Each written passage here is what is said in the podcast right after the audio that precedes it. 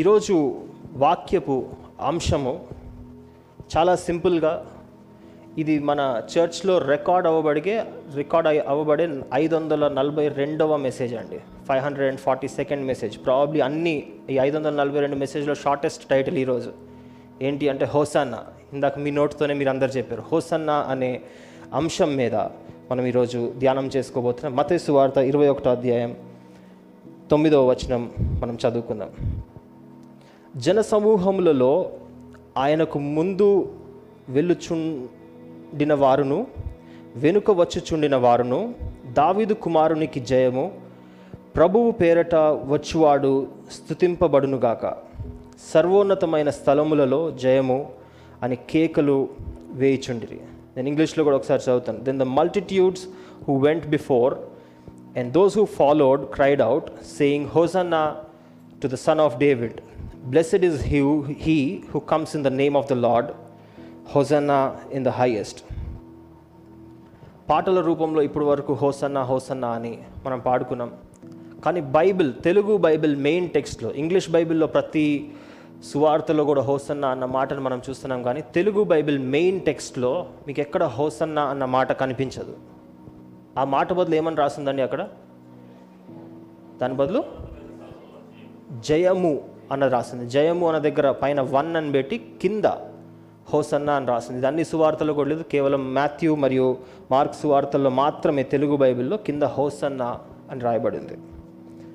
Hosanna అంటే జయమా, లేకపోతే దానికి ఇంకేమైనా మీనింగ్ ఉందా అన్న విషయాన్ని ఈరోజు మనం ధ్యానం చేసుకునే ప్రయత్నం చేద్దాం. దానికంటే ముందు అసలు ఈ పామ్ సండే రోజు, ఈ మట్లాదివారం రోజు ఏమైంది అన్న సన్నివేశాలని కూడా ఒక్కసారి త్వర త్వరగా జ్ఞాపకం చేసుకుందాం. మీ అందరికీ ఆ కథ, ఆ ఇల్లస్ట్రేషన్, ఆ స్టోరీ ఆల్రెడీ తెలుసు, అందుకే త్వరగా చెప్పే ప్రయత్నం చేస్తాను. ఈ మట్లాదివారం రోజు జరిగే ఆ సన్నివేశాన్ని బైబిల్లో ట్రయంఫల్ ఎంట్రీ అని అంటారు. ట్రయంఫల్ ఎంట్రీ అంటే విజయకరమైన ప్రవేశం. విజయకరమైన ప్రవేశం. యేసు ప్రభు తన పరిచర్య మూడున్నర సంవత్సరాలు చేస్తున్నప్పుడు చాలా సమయము ఉత్తర ప్రాంతంలో పరిచర్య చేసి, ఇంకా చివరికి తను ఇంకా వారం రోజుల్లో సిలువేయబో సిలువ వేయబోబడబడుతున్నాడు అన్నప్పుడు బయలుదేరి యెరూషలేంకి రావడం జరుగుతుంది. యెరూషలేములోకి ప్రవేశించిన రోజే పామ్ సండే. ఆ రోజు అనేక విషయాలు జరిగినాయి. అవి ఒక ప్రత్యేకత ఏంటి అంటే నాలుగు సువార్తలు ఉన్నాయి మన బైబిల్లో. నాలుగు సువార్తలో ప్రతి సువార్తలో రాయబడిన సన్నివేశం ఈ ట్రయంఫల్ ఎంట్రీ, ఈ ప్రవేశం గురించి, ఈ పామ్ సండే గురించి, మట్లాదివారంలో జరిగిన సన్నివేశం గురించి ప్రతి సువార్తలో రాయబడింది. అది ఎంత పెద్ద ఘనత అంటే యేసు ప్రభు సిలువు మీద మరణించినప్పుడు ఎన్ని మాటలు పలికారండి? కొన్ని రోజుల్లో మనం ధ్యానం చేసుకోబోతున్నాం. ఏడు మాటలు పలికారు కదా. ఏడు మాటలు ఏ సువార్తలో రాసినాయి చెప్పగలుగుతారా? ఏ సువార్తలు రాయబడి ఉన్నాయి ఏడు మాటలు? ఏ ఒక్క సువార్తలో కూడా అన్ని ఏడు మాటలు లేవు. అన్ని ఏడు మాటలు కూడా అన్ని సువార్తల్లో ఎక్కడా లేవు. ఒక్కొక్క మాట ఒక్కొక్క సువార్తలో అక్కడక్కడక్కడక్కడ కనపడుతుంది. కేవలం నాలుగో మాట మాత్రమే. మీరు స్క్రీన్ మీద, if you can put it on the screen team, నాలుగో మాట మాత్రమే మత్తయి సువార్త మరియు మార్క్ సువార్తలో కనబడుతుంది. మిగిలినవన్నీ మత్తయిలో ఉంది. మత్తయిలో ఉంటే మార్క్లో లేదు, మార్క్లో ఉంటే లూకాలో లేదు, లూకాలో ఉంటే యోహాన్లో లేదు. యేసు ప్రభు సిలువు మీద పలికిన మాటలే ఆ సువార్త రాసిన రచయిత ఒక్కొక్కసారి ఎవరో ఒకరు రాశారు, మిగిలిన వాళ్ళు రాయడం మర్చిపోయారు. కానీ ఈ సన్నివేశాన్ని నాలుగు సార్లు రాశారు అంటే దానికి ప్రత్యేకత తప్పకుండా ఉంది. ఈరోజు మనం ధ్యానం చేసుకొని దాని లోతుల్లోకి వెళ్ళే ప్రయత్నం చేద్దాం. యేసు ప్రభు ఇందాక నేను చెప్పిన రీతిగా యెరూషలేముకి ప్రయాణమై వస్తున్నారు. ఇంకా చేరలేదు. యెరూషలేముకి ప్రయాణమై నడుచుకుంటూ వస్తున్నారు. అనేకమైన అద్భుతాలు చేశారు. అద్భుతాలు చేసినప్పుడు కొంతమంది యేసు ప్రభుని వెంబడించడం ప్రారంభించారు. కొంతమంది ఆయన వెళ్ళిన ప్లేస్లో జాయిన్ అయ్యేవాళ్ళు, తర్వాత డిస్పర్స్ అయిపోయేవాళ్ళు. కానీ కొంతమంది యేసు ప్రభుతో కలిసి ప్రయాణం చేయటం ప్రారంభించారు. ఆ సమయంలో యూదా సాంప్రదాయం ప్రకారం పస్కా పండగ అనేది వస్తుంది. పాసోవర్ అనేది పాసోవర్ అనేది మీరు మొదటిసారి ఇస్రాయేలీల సన్నివేశంలో వినుండొచ్చు. అప్పుడు జరిగిన ఆ సాంప్రదాయాన్ని, ఆ పద్ధతిని యూదులు కంప్లీట్ కంటిన్యూస్గా పాటించుకుంటూ వచ్చేవాళ్ళు. ఆ అలవాటు ఏంటి అంటే, వాళ్ళందరూ యూదులు ఎక్కడికి చెదిరిపోయినా, ఎక్కడ వేరే వేరే ప్రాంతాలకి వేరే వేరే ఊర్లకు వెళ్ళున్నా, ఈ పస్కా పండగ కంటే ముందు అందరూ వాళ్ళ బ్యాగ్స్ అన్నీ సదురుకొని ప్రతి ఒక్కరు సెంటర్లో ఉన్న యెరూషలేంకి వచ్చేసేవాళ్ళు. సో కొంతమంది యేసు ప్రభువుని వెంబడించుకుంటూ వస్తున్నారు, కొంతమంది ఏమో ఎట్లయినా అటు సైడ్ నుంచి బయలుదేరి వెళ్తున్నాం కదా, యేసు ప్రభు కూడా ఆ దారిలో నడుచుకుంటూ వస్తున్నాడు, మిగిలిన మనుషులు కూడా ఆ దారిలో యెరూషలేం వైపు నడుచుకుంటూ వస్తున్నారు. రెండు ఊర్ల గురించి ఈ నాలుగు సువార్తలు రాయబడింది. నేను ఏదో ఒక సువార్తను తీసుకొని ముందుకు వెళ్ళట్లేదండి, మత్తయి, మార్క్, లూకా, యోహాన్ అన్నిట్లో ఉంది, కానీ ఒక్కొక్క సువార్తలో ఒక్కొక్క ఇన్ఫర్మేషన్ మనకు తెలియజేయబడుతుంది. ఒక సువార్తలో రాయబడింది ఇంకో సువార్తలో రాయబడలేదు, ఇంకో సువార్త రాయబడింది ఆ మూడో దాంట్లో రాయబడలేదు, కానీ వీటన్నిటిని దగ్గరకు పరిస్తే మనకు ఆ కరెక్ట్ స్టోరీని అర్థం చేసుకునే వీలు ఉంటుంది.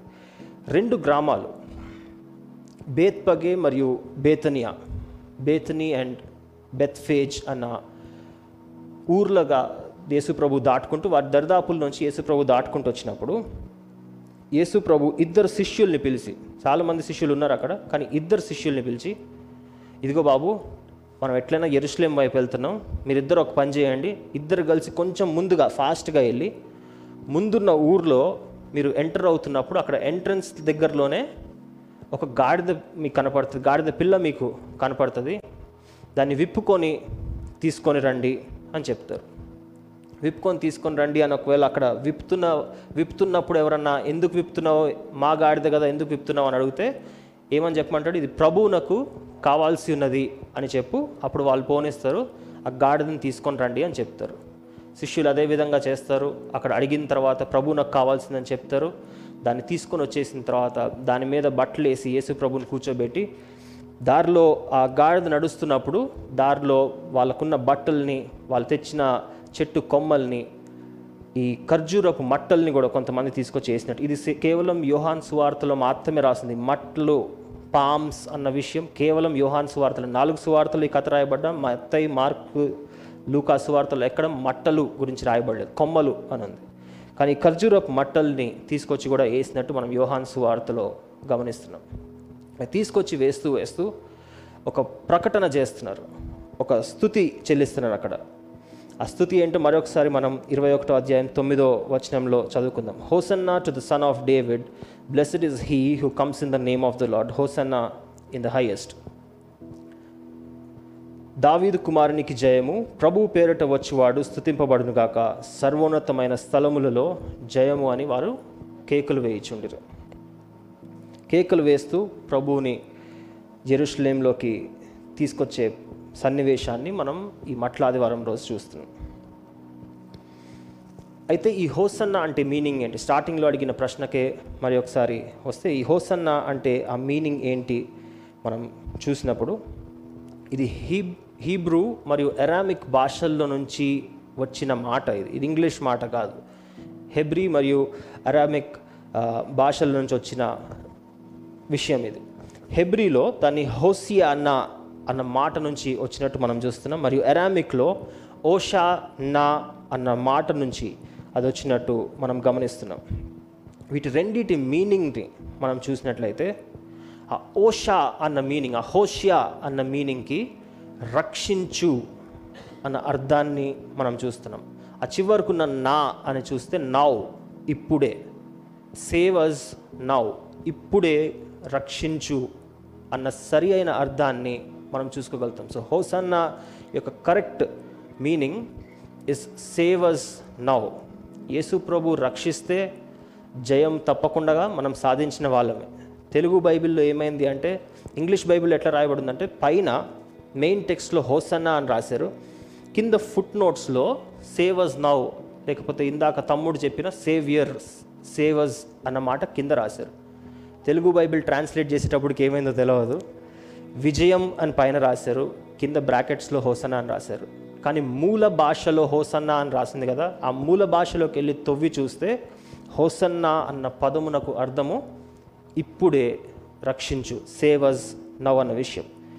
దేని నుంచి రక్షించాలి, ఎలా రక్షించాలి అని చూసినప్పుడు, ఈ సేవ్ అస్ నౌ, ఇప్పుడే రక్షించు అన్న మాట ఇది మనం సువార్తల్లో చూస్తుంది కాదండి. కొన్ని సంవత్సరాల క్రితం, కొన్ని వేల వందల సంవత్సరాల క్రితం కీర్తన పద్దెనిమిదవ నూట పద్దెనిమిదవ కీర్తన మనం ఒకసారి ఓపెన్ చేసుకుందాం. సామ్ వన్ ఎయిటీన్ ఇరవై ఐదు ఇరవై ఆరు వచనాలని మనం ఒకసారి చూద్దాం. Sam one eighteen verse twenty five and twenty six అక్కడ ఇంగ్లీష్లో చదువుతున్నాను. లార్డ్ సేవర్స్, Lord Lord grant us success, blessed is he who comes in the name of the Lord, from the house of the Lord we bless you. యెహోవా దయచేసి నన్ను రక్షించుము, యెహోవా దయచేసి అభివృద్ధి కలిగించుము, యెహోవా పేరట వచ్చువాడు ఆశీర్వది ఆశీర్వాదముందునుగాక, యెహోవా మందిరములో నుండి మిమ్ము దీవించుచున్నాము. ఇందాక పలికిన మాటలు కొన్ని వందల సంవత్సరాల క్రితం కీర్తనకారుడు కూడా అక్కడ రాసి ఒక ప్రవచనాత్మక రూపంలో అక్కడ పెట్టడం జరిగింది. ఆ ఇరవై ఐదో వచనంలో చూసినట్టయితే లార్డ్ సేవర్స్, యెహోవా దయచేసి నన్ను రక్షించు, ఇప్పుడే రక్షించు అన్న పదానికి, హోసన్న అన్న వర్డ్కి ఫౌండేషన్ పద్ నూట పద్దెనిమిదవ కీర్తనలో వేయబడింది. మీ అందరికీ మరొక విషయం తెలిసే ఉంటుంది పామ్ సండే గురించి. ఇది ఒక ప్రవచన నెరవేర్పు కూడా. ప్రవ ప్రవక్త అయిన జెకర్యాతో పలకబడిన మాట, తొమ్మిదవ అధ్యాయం జెకర్యా తొమ్మిదవ అధ్యాయం తొమ్మిదవ వచనం, మీరు తీయక్కర్లేదు, దాన్ని రాసుకోవాలి, రాసుకునే వాళ్ళు రాసుకోండి. జెకర్యా చాప్టర్ నైన్ వర్స్ నైన్లో మనం చూసినట్లయితే ఏ విధంగా అయితే గాడిద పిల్ల మీద ఆయన తీసుకొని రాబడతారో ఆ ప్రవచనం ముందే కొన్ని వందల సంవత్సరాల ముందే పలకబడింది. సో దీంట్లో ఉన్న కొన్ని, ఈ కథలో మనం ఇందాక కథను చూసుకున్నాం, కానీ ఈ కథలో ఉన్న కొన్ని ప్రత్యేకతల్ని చూసుకునే ప్రయత్నం చేద్దాం. ఇందాక రెండు ఊర్లు పేర్లు చెప్పాను, మీరు బైబిల్ చూడకుండా చెప్పగలుగుతారా? రెండు ఊర్లని దాటుకుంటూ యేసు ప్రభు యెరూషలేంకి వచ్చే ప్రయత్నం చేశారు. ఆ ఊర్ల పేర్లు గుర్తున్నాయండి? బేత్పగే, ఇంకా బేతనియా. బేతనియా సంగతి, అక్కడ బేతనీలోకి వెళ్ళి ఏం చేశాడండి అక్కడ యేసు ప్రభు? గుర్తుందా? బేతనీలో జరిగిన సన్నివేశం ఏమైనా గుర్తుందా ఎవరికైనా? లాజర్ని లేపిన సన్నివేశం బేతనీలో చూసాము. దాని తర్వాత ఈ బేత్పగే కూడా ఒక ప్రాంతం ఉంది. ఇప్పుడు మనం ఇక్కడ నుంచి విజయవాడ బయలుదేరి వెళ్తున్నామంటే మధ్యలో రెండే ఊర్లు రావు కదండి, చాలా ఊర్లు వస్తాయి. చాలా ఊర్లు వచ్చినప్పుడు ఈ రెండు ఊర్ల పేర్లే యేసు ప్రభు అక్కడ బైబిల్లో ఎందుకు రాపియాలి? బేతనీ బేత్పగే గురించి మాత్రం ఎందుకు రాపియాలి? అనేక ఊర్లు వచ్చినాయి. గలిలియా నుంచి వచ్చేటప్పుడు కొన్ని వందల ఊర్లు వచ్చి ఉంటాయి. ఈ రెండు చాలా చిన్న గ్రామాలు. మీరు కొన్ని మ్యాప్స్లో చూస్తే బేత్పగే ఉండని కూడా ఉండదు. మీరు మ్యాప్స్లోకి వెళ్ళి చూస్తే బేత్పగే మీకు మ్యాప్లో కూడా కనపడదు, అంత చిన్న ఊరు. కానీ అక్కడ నుంచి ఎందుకు రాయబడి, దాని గురించి ఎందుకు రాయబడింది అంటే దానికి ఒక ప్రత్యేకత ఉంది. ఇందాక నేను మీకు గుర్తు చేసిన విధంగా పస్కా పండుగకి అందరు బయలుదేరి వస్తున్నారు. పస్కా పండుగ ఎప్పుడు జరుగుతుందంటే హీబ్రూ క్యాలెండర్లో నిస్సాన్ అనే ఒక నెల ఉంటుంది. మనకి జనవరి, ఫిబ్రవరి, మార్చ్ అట్లట్లోనే వాళ్ళకి నిస్సాన్ అనే నెల ఉంటుంది. నిస్సాన్ అనే నెలలో పద్నాలుగవ రోజున లేదా పదిహేనవ రోజున, వాళ్ళది కూడా ముస్లిం క్యాలెండర్ లాగా రాత్రి మీద డిపెండ్ అయ్యే ఛాన్స్ ఉంటుంది. ఫోర్టీన్త్ ఫిఫ్టీన్త్ డేట్స్లో ఈ పస్కా పండుగని జరపడం జరుగుతుంది. ఆ పస్కా పండుగ రోజు మధ్యాహ్నం మూడు గంటల ప్రయ సమయానికి ఒక గొర్రె పిల్లని యెరూషలేము ఆలయంలో సాక్రిఫైస్ చేయటం, బలి ఇవ్వటాన్ని అదొక పద్ధతిగా పాటించుకుంటూ వచ్చేవాళ్ళు. ఈ సన్నివేశాన్ని నేను నిన్నే తెలుసుకున్నాను. నాకు ఇంతకుముందు ఇది తెలు తెలియదు. కొంచెం హిస్టరీలోకి వెళ్ళినప్పుడు తెలుసుకున్న విషయం ఏంటి అంటే పస్కా పండుగ రోజు సుమారు మధ్యాహ్నం మూడు గంటల సమయానికి ఒక గొర్రె పిల్లని సాక్రిఫైస్గా ఇచ్చేవాళ్ళు. ఆ గొర్రె పిల్లని ప్రత్యేకంగా బేత్పగే అన్న గ్రామంలో నుంచే తెచ్చేవాళ్ళు. గొర్రెపిల్ల ఎక్కడైనా దొరుకుతుంది, యెరూషలేం సొంత పట్టణంలో కూడా దొరుకుతుంది, కానీ ఆ బలి ఇవ్వబడాల్సిన గొర్రెపిల్లని బేత్పగే నుంచి తీసుకొని వచ్చేవాళ్ళు. యేసు ప్రభువుకి ఎన్నో రూట్స్ ఉన్నాయి, ఎన్నో దారులు ఉన్నాయి యెరూషలేం చేరుకోవడానికి. బేత్పగే ఒక విధంగా, నేను నిన్న మ్యాప్లో వెళ్ళి వెతికి వెతికి చూసినట్లయితే బేత్పగే నుంచి రావాలంటే కొంచెం దూ రోడ్డు షార్ట్ కట్ కూడా లేదు. మనకంటే బండ్లు ఉన్నాయి, వేరే రూట్ నుంచి పోయినా నడుస్తుంది. కానీ కాలినడక మీద వచ్చే వాళ్ళకి కొంచెం ఎక్స్ట్రా రూట్, ఎక్స్ట్రా డిస్టెన్స్ పోయినా అది దూరమైన పరిస్థితి. కానీ అయినా బేత్పగే నుంచి వచ్చాడంటే ఆ మందిరంలో ఏ ఏ విధంగా అయితే పస్కా పండుగ రోజు ఆ గొర్రెని బలివ్వాలో అదే విధంగా ఆ వారంలో అదే పస్కా పండుగ రోజు అదే మూడు గంటలకి బేత్పగే నుంచి గొర్రె రాకుండా బేత్పగే నుంచి గొర్రెని విజువలైజ్ చేస్తున్న, పిక్చరైజ్ చేస్తున్న యేసు ప్రభు వచ్చి ఆ రోజు బలి ఇవ్వడాన్ని మనం చూస్తున్నాం. అదొక చాలా పెద్ద త్యాగం మనందరికీ తెలుసు. మనం ఇంకొక ఐదు రోజుల్లో దాని గురించి ధ్యానం చేసుకోబోతున్నాం. లోకంలో ఎవ్వరు, ఏ మానవుడు, ఏ దేవుడు కూడా వాళ్ళ ప్రజల కోసం, వాళ్ళ ఫాలోవర్స్ కోసం వాళ్ళ ప్రాణాలు ఇవ్వలేదండి. మంచి మాటలు చెప్పిన దేవుళ్ళు ఉన్నారు, నీతి మాటలు చెప్పిన దేవుళ్ళు ఉన్నారు, కానీ ప్రాణం పెట్టిన దేవుడు కేవలం యేసయ్య మాత్రమే. ఒకసారి చేతులెత్తి హల్లెలూయా చెప్దామా? కేవలం యేసు ప్రభువు మాత్రమే. నాకు వేరే మతాల్లో ఏం జరిగిందో నాకు దాంతో సంబంధం లేదు, కానీ మనం పాటించే ఈ సత్యంలో యేసు ప్రభు మాత్రమే మనందరి కోసం మరణించి, మరణించడమే కాదు, మరణించడం ఎవరైనా చేయొచ్చు, సూసైడ్ ఎవరైనా చేసుకోగలుగుతారు, మర్డర్ ఎవరైనా చేసుకోగలుగుతారు, న్యాచురల్ డెత్ ఎవరైనా పొందుకోగలుగుతారు, కానీ మరణించిన తర్వాత మూడో దినాన లేచిన వ్యక్తి కూడా కేవలం యేసు ప్రభు మాత్రమే, దేవుడు కూడా యేసు ప్రభు మాత్రమే. అటువంటి గొప్ప దేవుడిని కలిగిన సో బేత్పగే నుంచి వచ్చిన ప్రత్యేకతని మనం గమనించుకున్నాం. దాని తర్వాత ఇంకో విషయాన్ని కూడా గమనించుకున్నాం. మూడు గంటలకి ఏ విధంగా అయితే బలి ఇవ్వబడుతుందో అదే మూడు గంటలకి, మీరు గుడ్ ఫ్రైడే రోజు కూడా మన సర్వీస్ అదే టైంకి అవుతుంది కదా, జనరల్గా నైన్ ఓ క్లాక్కి పెట్టుకోకుండా ఈరోజు సార్ ట్వెల్వ్ ఓ క్లాక్కి పెట్టుకున్న, అందుకే మన సర్వీస్ కూడా కరెక్ట్గా అరౌండ్ మూడో క్లాక్కి ముగించుకునేటట్టు ఆ టైంకి క్లోజింగ్ ప్రేయర్ చేసుకుని మనం క్లోజ్ చేస్తాం. ఎందుకంటే యేసు ప్రభు సిలువ వేయబడిన సమయం ఆ మధ్యాహ్న కాలం మూడు గంటల సమయం సుమారు అని నమ్ముతారు కాబట్టి. దాని తర్వాత ఈ కథలో మనం చూసినట్లయితే యేసు ప్రభు హ్యూమిలిటీ గురించి కూడా, తగ్గింపుని కూడా మనం చూస్తున్నాం. ఆయన రాజుగా వస్తున్నాడు. వాళ్ళందరూ అక్కడ కింగ్ ఆఫ్ ఇజ్రాయెల్, ఇస్రాయేల్ రాజు, దావీదు వంశం నుంచి వస్తున్న రాజు అని పిలుస్తున్నారు. ఎక్కడన్నా రాజుని గాడిద మీద రావటం చూసారండి? ఎక్కడన్నా చూసారా? ఎక్కడ చూడం కదా. ఇప్పుడు అంటే అందరు కారుల్లో, కాస్ట్లీ కాస్ట్లీ కారుల్లో తిరుగుతారు, కానీ కొన్ని వందల సంవత్సరాలు వెనక్కి మనం వెళ్ళినా, అప్పుడు ఆ కాలంలో ఇస్రాయేల్ సమయానికి మనం వెళ్ళినా, రాజులు గుర్రాల మీద వచ్చేవాళ్ళు. అండ్ ఆ గుర్రంకి కూడా ఒక ప్రత్యేకత ఉండాలంట. సైనికులు అందరూ వాడే గుర్రాలు, రాజు వాడే గుర్రం ఒకటే కాదు. రాజు వాడే గుర్రం అట్లీస్ట్ రెండు చేతులు, ఇట్లా అరచేతులు రెండు పెడితే ఈ రెండు చేతులు అంత ఎత్తు ఎక్కువ ఉండాలంట సైనికులు వాడే గుర్రం కంటే. సో గుర్రమే ఎత్తు ఉంటుంది, మనం నిలబడినప్పుడు గుర్రమే మనంత ఎత్తు కంటే, మనకంటే ఎత్తు కూడా ఉంటుంది. దానికంటే ఎత్తు ఉండే గుర్రం రాజగుర్రం. ఎందుకంటే ఎంత హైట్లో ఉంటే అంత గొప్పతనాన్ని, అంత అధికారాన్ని చూపిస్తుంది. కానీ యేసు ప్రభు ఆ రాజు ఎక్కే గుర్రాన్ని వదిలి, సైనికుడు ఎక్కే గుర్రాన్ని వదిలి, చివరికి గాడిదని కూడా వదిలి, మీరు కొన్ని సువార్తలు చూసినట్టయితే గాడిద పిల్ల అని రాసింది, colt of a donkey, the foal of a donkey అని రాసింది. గాడిద పిల్ల, గాడిద ఎత్తు ఉంటుందండి, గాడిద పిల్ల ఎత్తు ఉంటుందా? లాజిక్ కరెక్ట్గా అప్లై చేస్తే గాడిదే ఎత్తు ఉంటుంది, గాడిద పిల్ల ఇంకా తక్కువ ఉంటుంది. సో ఇంకా తక్కువ ఉన్న హైట్లో ఉన్న దాని మీద వస్తున్నాడు, ఎందుకంటే అది ఆయన తగ్గింపుకి నిదర్శనగా ఉంది. ఆయన గుర్రం మీద రావచ్చు, గుర్రాలు లేక కాదు, కానీ ఆయన తగ్గింపుని సూచిస్తూ అదే తగ్గింపు మనం కూడా కలిగి ఉండాలి అని ప్రభు మరొకసారి గుర్తు చేస్తున్నాడు. దాని తర్వాత ఇంకొక ప్రత్యేకతని ఆ ఇల్లస్ట్రేషన్లో మనం చూడవచ్చు. యేసు ప్రభు ఇద్దరు శిష్యుల్ని ముందు పంపించి అక్కడ గాడిదని తీసుకొని రమ్మని చెప్పినప్పుడు అక్కడ వాళ్ళు ముందుగా వెళ్ళిన తర్వాత అక్కడ ఒక గాడిదని విప్పుతూ ఉంటారు. విప్పుతూ ఉన్నప్పుడు లూకా సువార్తలో మీరు చూసినట్లయితే, బైబిల్స్ని తెరవక్కర్లేదు, లూకా సువార్తలో రాయబడిన ఈ సన్నివేశంలో చదివినట్లయితే అక్కడ ఉన్న యజమానులు, ఓనర్స్, ఆ గాడిద యజమాని ఎవరైతే ఉన్నారో, గాడిద ఓనర్స్ ఎవరైతే ఉన్నారో వాళ్ళు వచ్చి, బాబు ఎందుకు తీసుకెళ్తున్నారు ఈ గాడిదని అని అడిగిన సన్నివేశం ఉంటే, ప్రభువు నాకు కావాల్సింది అని చెప్పి తీసుకొచ్చేస్తారు. ఇదే సన్నివేశాన్ని మనం మనకొకసారి అప్లై చేసుకుందాం. కొత్త బండి కొనుక్కున్నాం, కొత్త కారు కొనుక్కున్నాం. మా స్టీఫెన్ మొన్నే కొత్త కారు కొనుక్కున్నాడు, మీకు చెప్పట్లేదు పార్టీ ఇవ్వాల్సి వస్తుందని. కొత్త కారు కొనుక్కొని ఇంటి బయట పెట్టుకున్నారు. సపోజ్ ఎవరిని వచ్చి, ఎవరో తెలియదు, ఎప్పుడు చూడని ముఖం వచ్చి మన బండి ఓపెన్ చేసుకొని స్టార్ట్ చేసుకొని వెళ్ళిపోతున్నారు అనుకోండి. ఎందుకు తీసుకెళ్తున్నావు బాబు, మాది బండి అని ఒకవేళ అడగటానికి వెళ్తే, మా సార్ దెమ్మన్నారని తీసుకొని వెళ్ళిపోతే ఎట్లుంటుందండి పరిస్థితి?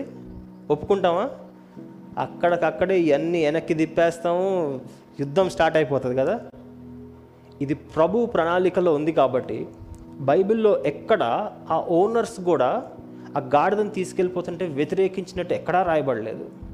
అది కూడా ఒక గొప్ప సన్నివేశమే, ఆ రోజు జరిగిన సన్నివేశం. గాడిదని తీసుకెళ్ళిపోతుంటే వాళ్ళు కష్టపడి పెంచారు దాన్ని. మేబీ వాళ్ళు గాడిదతో జనరల్గా బరువులు మోపించుకునేటోళ్ళు, వాళ్ళ పని అదేనేమో, వాళ్ళకి సంపాదన తీసుకొచ్చేది ఆ గాడిదేనేమో, దాన్ని తీసుకెళ్ళిపోతుంటే కూడా వాళ్ళు వ్యతిరేకించట్లేదు. దయచేసి నిద్రపోతున్న వాళ్ళని ఒక్కసారి పక్కనున్న వాళ్ళు లేపుతారా? నేను ఇక్కడ నుంచి ప్రసంగం ఎక్కువ చేయను కాబట్టి పాస్టర్ గారుల బాధ, పాస్టర్ గారు వాళ్ళ కష్టం తెలుస్తుంది. ఆదివారం పొద్దున్న ఏసీ వేసి ఉంటే మంచిగా అసలు పక్కేస్తే బాగుంటుంది అనిపిస్తుంది కొంతమందికి. దయచేసి క్షమించాలి. ప్రభు సన్నిధికి మనం వచ్చింది దేవుడిని ఆరాధించడానికి, దేవుడి నుంచి నేర్చుకోవడానికి. ఈ సమయంలో నిద్రపోతే జీవితంలో నిద్రపోయినట్టే. దయచేసి తప్పుగా మన్నించద్దు. ప్రభు సన్నిధి నిద్రపోవటానికి కాదు.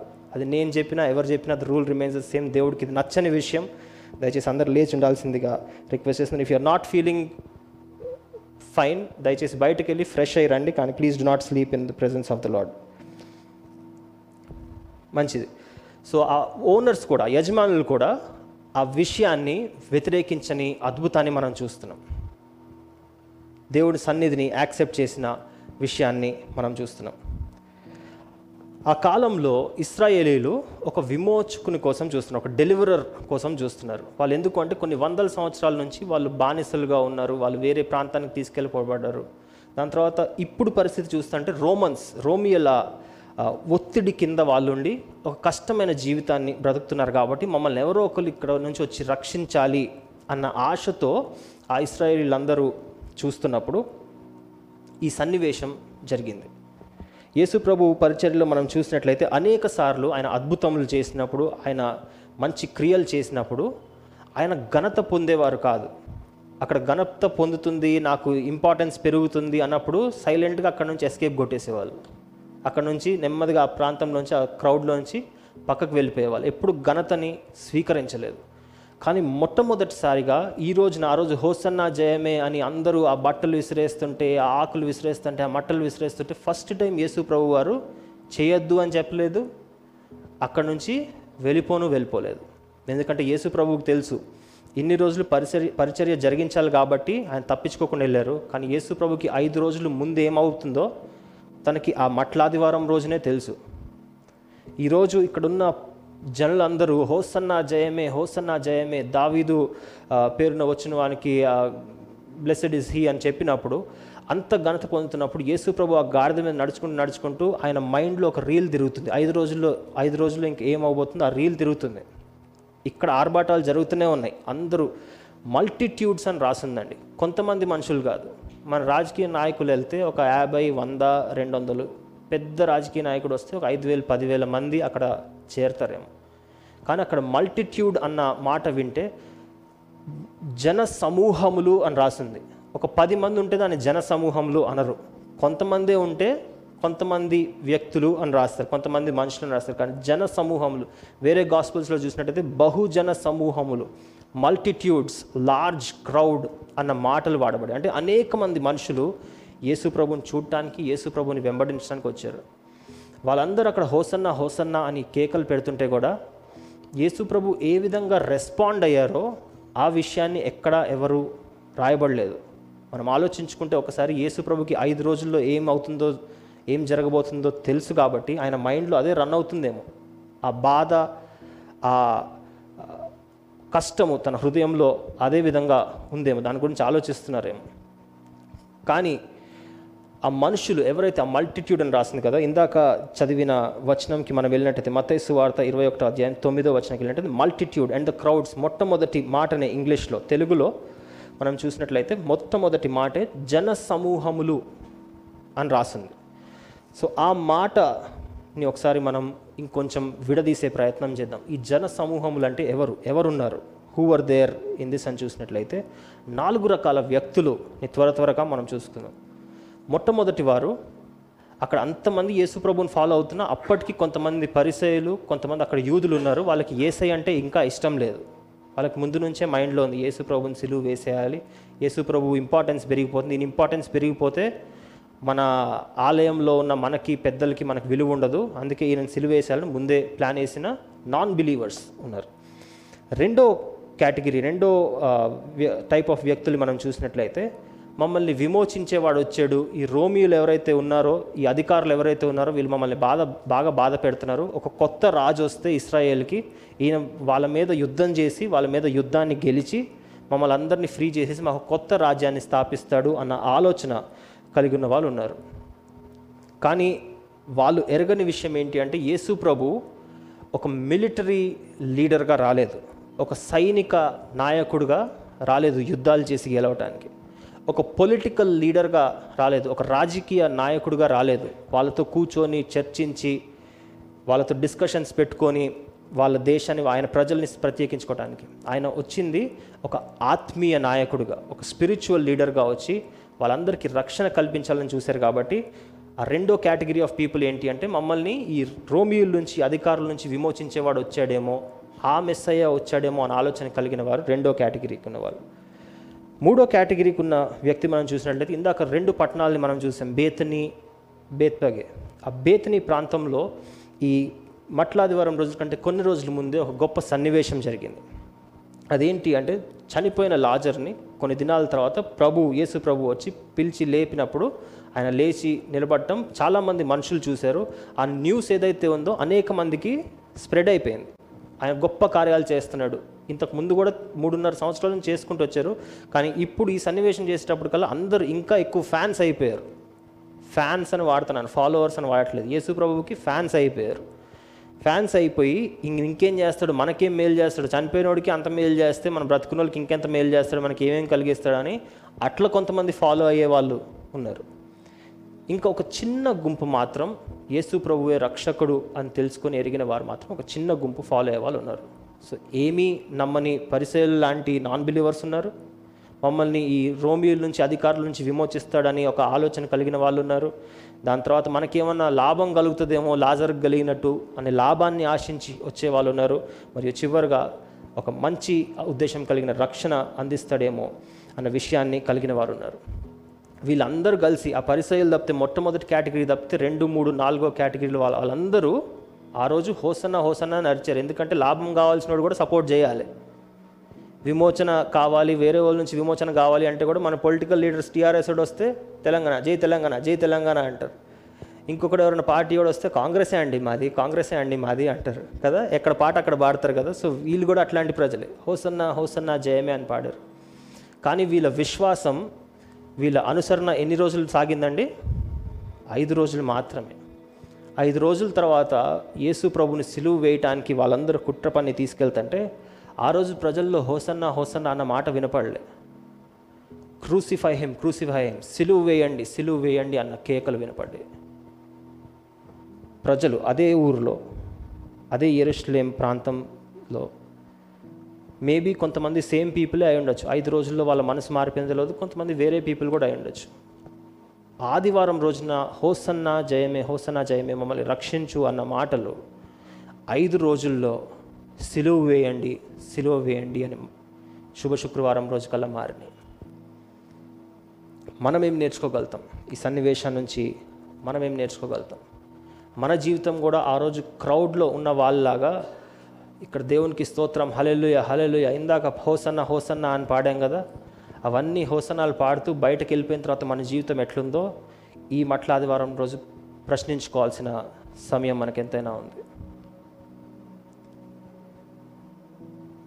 వాళ్ళు ఆ రోజు తప్పు మాటలు అనలేదండి, పరిసయ్యులు దేవుడి విషయం తప్పుగా ఆలోచించారేమో, కానీ ఆ రోజు తప్పకుండా మట్లాదివారం రోజు తప్పకుండా అక్కడ ఉన్న జన సమూహములు, the multitudes definitely praise the lord, definitely worship the lord. మనలాగానే ఈరోజు మనం అందరం లేసి హోసన్న నీకే నా ఆరాధన ఎట్లా పాడామో అదేవిధంగా వాళ్ళు కూడా స్తుతించారు. కానీ వాళ్ళ భక్తి, వాళ్ళ ఆసక్తి, వాళ్ళ విశ్వాసం ఐదు రోజులు కూడా నిలబడలేదు. మన విశ్వాసం ఎన్ని రోజులు నిలబడుతుంది? అప్పుడప్పుడు ఇక్కడ నుంచి బయటకు వెళ్తూనే ఉంటాం, స్టెప్స్ మీద ఎవరిని అడ్డం వచ్చారంటే కోపాలు వచ్చేస్తాయి, ఒకరితో ఒకరు మాట్లాడుకున్నా చాలామంది విషయాలు తెలుసు, కానీ అప్పుడప్పుడు ఏమీ తెలియనట్టు యాక్టింగ్ చేస్తుంటాను. ఒకటే సంఘానికి వస్తాం, ఒకరితో ఒకరు మాట్లాడుకోం, ఒకరినొకరు కించపరుచుకునే మాటలు మాట్లాడుకుంటాం. సంఘంలోంచి బయటకు వెళ్ళేటప్పటికీ మనకు నెమ్మది లేదే, వాళ్ళన్నా ఐదు రోజులు వాళ్ళ బ్యాటరీ వచ్చింది, మనకు ఐదు నిమిషాలు కూడా మన బ్యాటరీ రావట్లేదు. ఇటువంటి జీవితం కలిగించి యేసు ప్రభువుని సిలువుకు అప్పగించే వాళ్ళలో మనం కూడా ఉన్నామా? యేసు ప్రభువుకి కష్టం కలిగించే వాళ్ళలో మనం కూడా ఉన్నామా? ఒకసారి ప్రశ్నించుకోవాల్సిన రోజు ఈరోజు. ఎస్, పామ్ సండే అంటే ఒక సెలబ్రేషన్. ఇన్ని రోజులు మనం పామ్ సండే అంటే అవును, ఇందులో ఒక పండుగ లాంటిది, ఇది అందరం సెలబ్రేట్ చేసుకుందాం, హ్యాపీ పామ్ సండే అని కూడా ఈరోజు కొంతమంది విషెస్ పెట్టారు. కానీ నిజమైన పామ్ సండే మనం ఆ రక్ష రక్షించే రక్షకుడు వైపు చూస్తున్నామా? లేదంటే ఆయనకు ఆయన మనకేదో ఇస్తాడు, ఆయన మనకేదో కలిగిస్తాడన్న టెంపరీ దాంతో వచ్చేటట్టయితే మన జీవితం ఎప్పుడూ ఫలించకుండానే ఉంటుంది.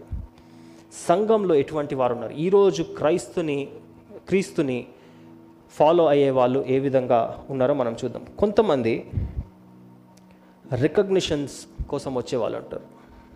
మన చర్చ్లో దేవుని కృప వల్ల అటువంటి బ్యాచ్ చాలా తక్కువ. రికగ్నిషన్ అంటే గుర్తింపు, వాళ్ళ గుర్తింపు ఇవ్వాలి. ఈయనండి మా సెక్రటరీ అండి, మా జాయింట్ సెక్రటరీ అండి, మా ట్రెజరర్ అని బిరుదులు ఇస్తేనే చర్చికి అసోసియేట్ చేయ ఉంటారు. లేకపోతే చెక్ పెట్టి రెండు నెలల్లో వేరే చర్చికి జంప్. ఎక్కడైతే గుర్తింపు దొరుకుతుందో అక్కడ జంప్. ఇక్కడ బెతెస్దా సంఘంలో ఇరవై రెండు సంవత్సరాల నుంచి ఒక కమిటీ కూడా లేదు, ఎవరు నాయకులు లేరు. వెస్లీ గారు ఇక్కడ ఉన్నా, మన పాస్టర్ ఇక్కడ చాలామంది ఉన్నారు, విజయబాబు గారు, రాజ్ గారు, జాన్ పాల్ గారు ఉన్నారు. వీళ్ళు కూడా మేము లీడర్స్, మేము నాయకులు, మేము నంబర్ వన్, మేము చెప్పినట్టే మీరు వినాలని ఎవ్వరూ అనరు ఇక్కడ.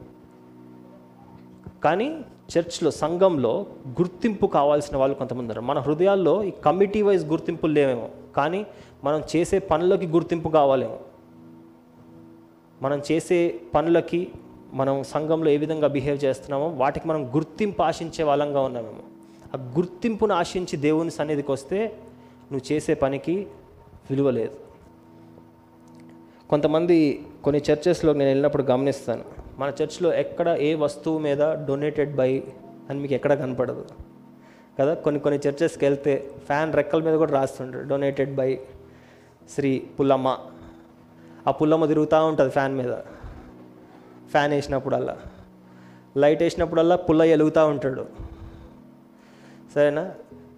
అటువంటి గుర్తింపు, ఎందుకంటే గుర్తింపు కావాలి. గుర్తింపు లేకపోతే వాళ్ళు కానుకలు కూడా ఇవ్వరు. కానీ అటువంటి వాళ్ళు మన సంఘంలో లేరు అని ఆశిస్తున్నాను. ఇప్పటివరకు అయితే నాకైతే నాకు తెలిసినంతవరకు అయితే ఎవరు లేరు. అదేవిధంగా ఉండాలని కూడా ఆశిస్తున్నాను. కొంతమందికి ఏంటి, అనౌన్స్ చేయాలి. వాళ్ళు ఏమైనా చేస్తే ఈస్టర్ ప్రోగ్రామ్కి స్పాన్సర్ చేసిన వారు బ్రదర్ రిచర్డ్ వెస్లీకి ప్రత్యేకమైన వందనాలు అనౌన్స్ చేయాలి. అనౌన్స్ చేస్తే నేను ఇచ్చా, నేను ఇచ్చిందంతా అందరికీ తెలిసింది. ఘనత ఘనత కావాల్సిన మనుషులు అక్కడ ఉన్నారేమో సంఘంలో.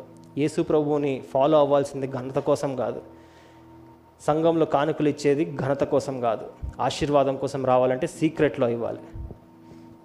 రెండవ టైప్ ఆఫ్ పీపుల్, రెండవ కేటగిరీ ఆఫ్ పీపుల్ని మనం చూసినప్పుడు రోల్స్ ఆశించేవాళ్ళు, పాత్రలను ఆశించేవాళ్ళు. ఇందాక చూసాం కదా, ఇందాక కమిటీ సిస్టంలో ఉండేది కూడా రోల్స్, పాత్రలు ఆశించడమే.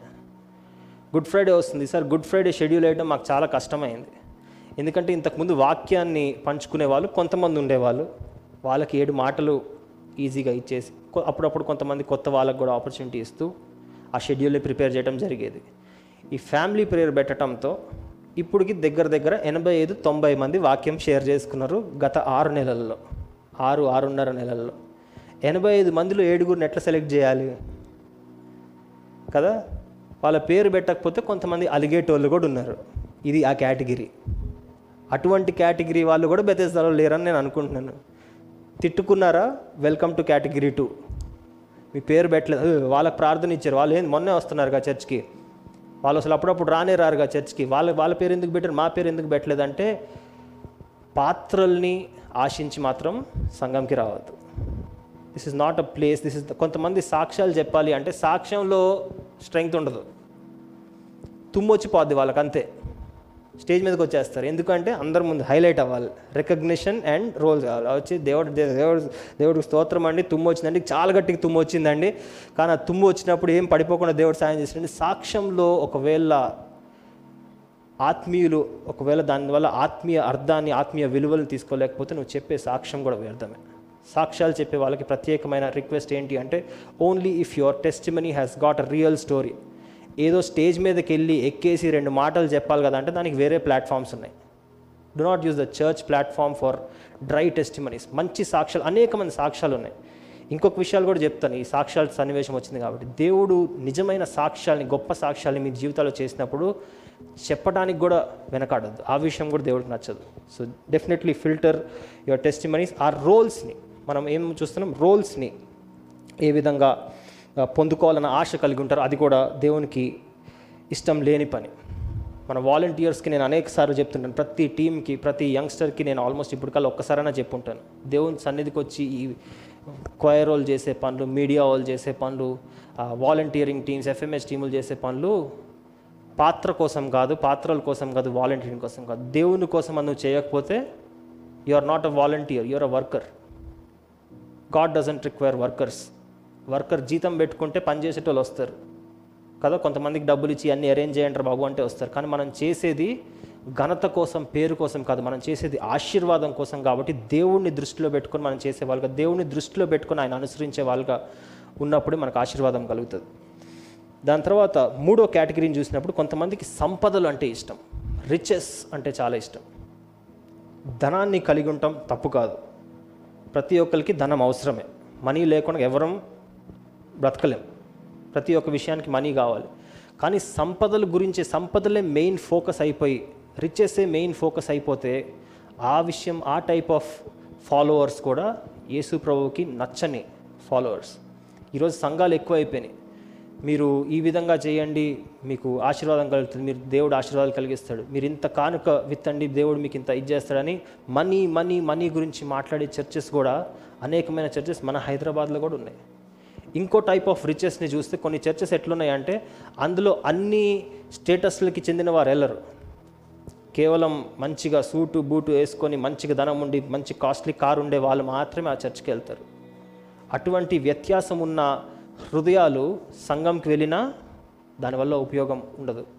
మనకు కలిగిన దాన్ని బట్టి, మనకు ఆస్తుల్ని బట్టి, మనకు సంపదల్ని బట్టి ఒకవేళ మనం గర్విస్తున్నామేమో, అటువంటి ఫాలోవర్స్ కూడా తేలిపోయే ఫాలోవర్స్గా ఉంటారు. ఆ రోజు ఏ విధంగా అయితే హోసన్నా అని హోసన్నా అర్చుకుంటూ వాళ్ళ మైండ్స్లో ఇంకేదో ఉంది, మమ్మల్ని రోమిల్ నుంచి రక్షిస్తాడు, లేకపోతే మనకు గొప్ప బహుమతులు ఇస్తాడు, లాజర్కి ఇచ్చినట్టు బహుమతులు ఇస్తాడు, వేరే వాళ్ళకి ఇచ్చినట్టు కంటి చూపిస్తాడు, వాళ్ళకి ఇచ్చినట్టు నడకను అనుగ్రహిస్తాడు, నాకు ఇంకేదో ఆశీర్వాదాన్ని కానీ ఆశతో వచ్చిన వాళ్ళు, వేరే ఆశలతో వచ్చిన, రక్షణ అన్న ఆశ కాకుండా వేరే ఆశతో వచ్చిన వాళ్ళందరికీ అదే దుస్థితి పట్టింది. ఆ రోజు ఐదో రోజుకి వచ్చేటప్పటికల్లా యేసు ప్రభువుకి వ్యతిరేకంగా తిరిగిన ప్రజల్ని మనం చూస్తున్నాం.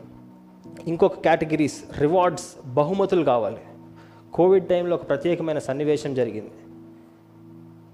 మన చర్చ్కి రెగ్యులర్గా కొన్ని సంవత్సరాల నుంచి వచ్చేవాళ్ళు, maybe fifteen to twenty years నుంచి వచ్చేవాళ్ళు. కోవిడ్ టైంలో సంఘం తరపున కొన్ని కుటుంబాలకి ఒకవేళ వాళ్ళ పరిస్థితిని గమనించి, ఒకవేళ సిచ్యువేషన్ కష్టంగా ఉన్నట్లయితే గ్రోసరీస్ ప్రొవైడ్ చేయడం జరిగింది. వంటకి, తిండికి కావాల్సిన కొన్ని అప్పుడప్పుడు ప్రొవైడ్ చేయడం జరిగింది. మన చర్చ్ లెవెల్కి తగ్గట్టు, మనం ఏదో గొప్ప కార్యం చేయలేదు, దేవుడిచ్చిన దాంట్లో నుంచే చేశాం. వాళ్ళకి ఆ ప్యాకెట్ అందలేదని చర్చ్ మానేశారు. ఎందుకని అడిగితే, ఫోన్ చేసి అడిగితే కూడా ఇదే కదా, అందరికి ఇచ్చారు మేము గుర్తు రాలేదు ఏంటి మీకు కదా, ప్యాకెట్ వెళ్ళలేదని మానేశారు. బహుమతులు చర్చ్లో ఏమైనా పొందుకోలేకపోతున్నామనో, చర్చ్లో ఏదో విలువలు కలగట్లేదనో దేవుని సన్నిధికి మానేయటం, రావటం మానేస్తే నష్టం మనదే. లేకపోతే ఇంకేదో చర్చ్లో అండి బర్త్డే కేక్ పంపిస్తారంటండి, మ్యారేజ్కి గిఫ్ట్ ఇస్తారంటండి, మ్యారేజ్ ఖర్చులు కొన్ని చూసుకుంటారంటండి, చనిపోయినప్పుడు కాఫిన్ బాక్స్ వాళ్ళదే అంటండి, పాతి పెట్టి మట్టి కప్పేది కూడా వాళ్ళదే అంటండి అన్న బెనిఫిట్స్ని చూసి చర్చికి పోవటం కాదండి. ఆ బెనిఫిట్స్ కాదు మనకు కావాల్సింది. అవి తిప్పి తిప్పి కొడితే కొన్ని వందలు వేలు పెడితే వచ్చేస్తుంది. రక్షణని బోధించే సంఘంతో ఎప్పుడైనా మనం జతపరచబడి ఉండాలి. ఒకవేళ బెథెస్దా చర్చ్ రేపు దినాన్న వేరే వేరే ఆర్భాటాలకు వెళ్ళి రక్షణని బోధించకపోతే బెథెస్దా చర్చ్ కూడా కరెక్ట్ కాదు. నేను వేరే చర్చ్ని విమర్శించడానికి ఇక్కడ లేను, మన చర్చ్ కూడా అదే కొలత. ఒకవేళ రక్షణని, రక్షణ వైపుకి ప్రజలందరినీ నడిపించకపోతే, రక్షణ వైపుకి వాళ్ళ దృష్టి అందరినీ తిప్పకపోతే బెథెస్దా చర్చ్ కూడా కరెక్ట్ చర్చ్ కాదు. మన మనం ఆ గుర్తింపు కోసం చూస్తున్నాం, ఆ పాత్రల కోసం చూస్తున్నాం, సంపదలు, బహుమతుల కోసం చూస్తున్నాం. Recognition, roles, riches and rewards వైపు మన దృష్టిని పెట్టి అటువంటి ఫాలోవర్స్గా మనం ఉన్నామా ఒకసారి మనం ఈ ఆదివారం రోజు జ్ఞాపకం చేసుకోవాలి. అయితే రైట్ యాటిట్యూడ్ ఏంటి, సరి అయిన వైఖరి ఏంటి అని మనం చూసుకున్నప్పుడు, ఆత్మీయ ఎదుగుదల కోసం ప్రతి ఒక్కరం, ప్రతి ఒక్క రోజు, ప్రతి ఒక్క ఆదివారం అనట్లేదు నేను, ప్రతి ఒక్క రోజు ఆత్మీయ ఎదుగుదల కోసం, స్పిరిచువల్ గ్రోత్ కోసం ఎదురు చూసే వాళ్ళుగా ఉండాలి. నిజమైన రక్షణని పొందుకునేటువంటి, నిజమైన రక్షణ ఉత్తుత రక్షణ ఉంటుందా అంటే ఉంటుంది. పెళ్లి కోసం బ్యాప్టిజం తీసుకొని మునిగేసి వస్తారు చూడండి, అది ఉత్తుత రక్షణ. ఇంటోలు తీసుకోమంటే తీసుకున్నారు చూడండి, అది ఉత్తుత రక్షణ. అసలు బ్యాప్టిజం ఎందుకు తీసుకున్నారో తెలియకుండా తీసుకున్నారే, అది ఉత్తుత రక్షణ. అందరూ ఒకసారి అనండి, ఉత్త ఉత్త రక్షణ అని. మనం ఉత్తుత రక్షణని కలిగి ఉన్నామా, నిజమైన రక్షణని కలిగి ఉన్నామా ఒకసారి ఈరోజు మనం ప్రశ్నించుకోవాలి. పైన ఇందాక కొన్ని కేటగిరీస్ చెప్పాను కదా, డబ్బును ఆశించేవారు, ఘనతను ఆశించేవారు, దేవుని సన్నిధిలో ప్రాధాన్యతని, పేరును ఆశించేవాళ్ళు, ఇటువంటి వాటి మీద మనకు దృష్టి ఉన్నట్లయితే మన రక్షణ ఎటువంటి రక్షణ? ఉత్తుత రక్షణే కదా. ఆ నిజమైన రక్షణని పొందుకునే పొందుకునే ప్రయత్నం చేద్దాం. నా సమయం ఆల్మోస్ట్ క్లోజ్ అయింది. మనం సండే క్రిస్టియన్స్గా ఉండటం యేసు ప్రభువుకి ఇష్టం లేదు, దేవునికి ఇష్టం లేదు. ఆ పామ్ సండే రోజు వచ్చిన ఫాలోవర్స్, పామ్ సండే రోజు వచ్చిన వెంబడించే వాళ్ళందరూ అనేక మంది వెంబడించారు, కానీ వాళ్ళు ఆ రోజుకి మాత్రమే నిలబడ్డారు. ఐదు రోజుల్లో ఇందాకే మనం గమనించాం, ఐదు రోజుల్లో వాళ్ళ బ్యాటరీ అయిపోయింది, వాళ్ళ పెట్రోల్ అయిపోయింది, కంప్లీట్ యూటర్న్ తిరిగి యేసు ప్రభు మీదే రివర్స్ తిరిగిన వాళ్ళు. మన సంఘంలో మనలో కూడా అటువంటి వ్యక్తులు ఉన్నారేమో అని ఒకసారి ఇది చేయాలి. మనం యేసు ప్రభుని డైరెక్ట్గా వెళ్ళి సిలువ వేయట్లేదండి, కానీ మన ప్రవర్తన ద్వారా, మన ఆలోచన ద్వారా, మన వైఖరి ద్వారా నిజమైన రక్షణ వైపు, నిజమైన రక్షకుడి వైపు చూడకుండా మన దృష్టిని దేవుని సన్నిధిలో, మన దృష్టిని ఈ ఆత్మీయ ప్రయాణంలో మన దృష్టిని వేరే వైపు పెట్టామేమో ఒక్కసారి ప్రశ్నించుకోవాల్సిన రోజు ఈరోజు. మనమందరం ఒకసారి తలలు వంచి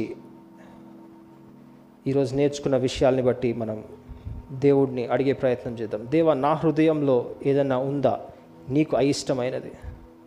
నేను కేవలం ఆదివారం మాత్రం సంఘానికి వచ్చి మిగిలిన రోజులన్నీ నాకు ఇష్టమైన జీవితాన్ని జీవిస్తున్నానా? లేకపోతే పండుగలకి మాత్రమే కనపడి వేరే రోజులు నీకు ఇష్టం లేని జీవితాన్ని జీవిస్తున్నానా? లేకపోతే పై పై క్రైస్తవునిగా, నిజమైన లోతుని ఎరగకుండా పై పైన క్రైస్తవునిగా ఉన్నానా అన్న విషయాన్ని మనం ప్రార్థన రూపంలో ప్రభువుని అడిగే ప్రయత్నం చేద్దాం.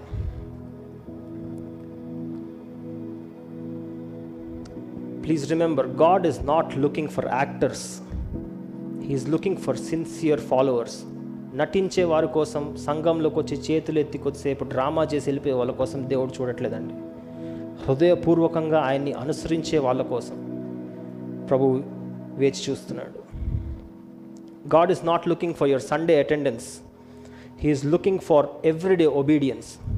నీ ఆదివారం చర్చికి వస్తున్నావా లేదా, ప్రతిరోజు ఫ్యామిలీ ప్రేయర్ జాయిన్ అవుతున్నావా లేదా అన్న అటెండెన్స్ చూసే దేవుడు కాదు. ప్రతిరోజు ఆయన్ని హృదయపూర్వకంగా ఆయనకి విధేయుడివై వెంబడిస్తున్నావా లేదా అన్న విషయాన్ని ప్రభు చూస్తున్నాడు. God is not looking for superficiality. He is looking for inward spirituality.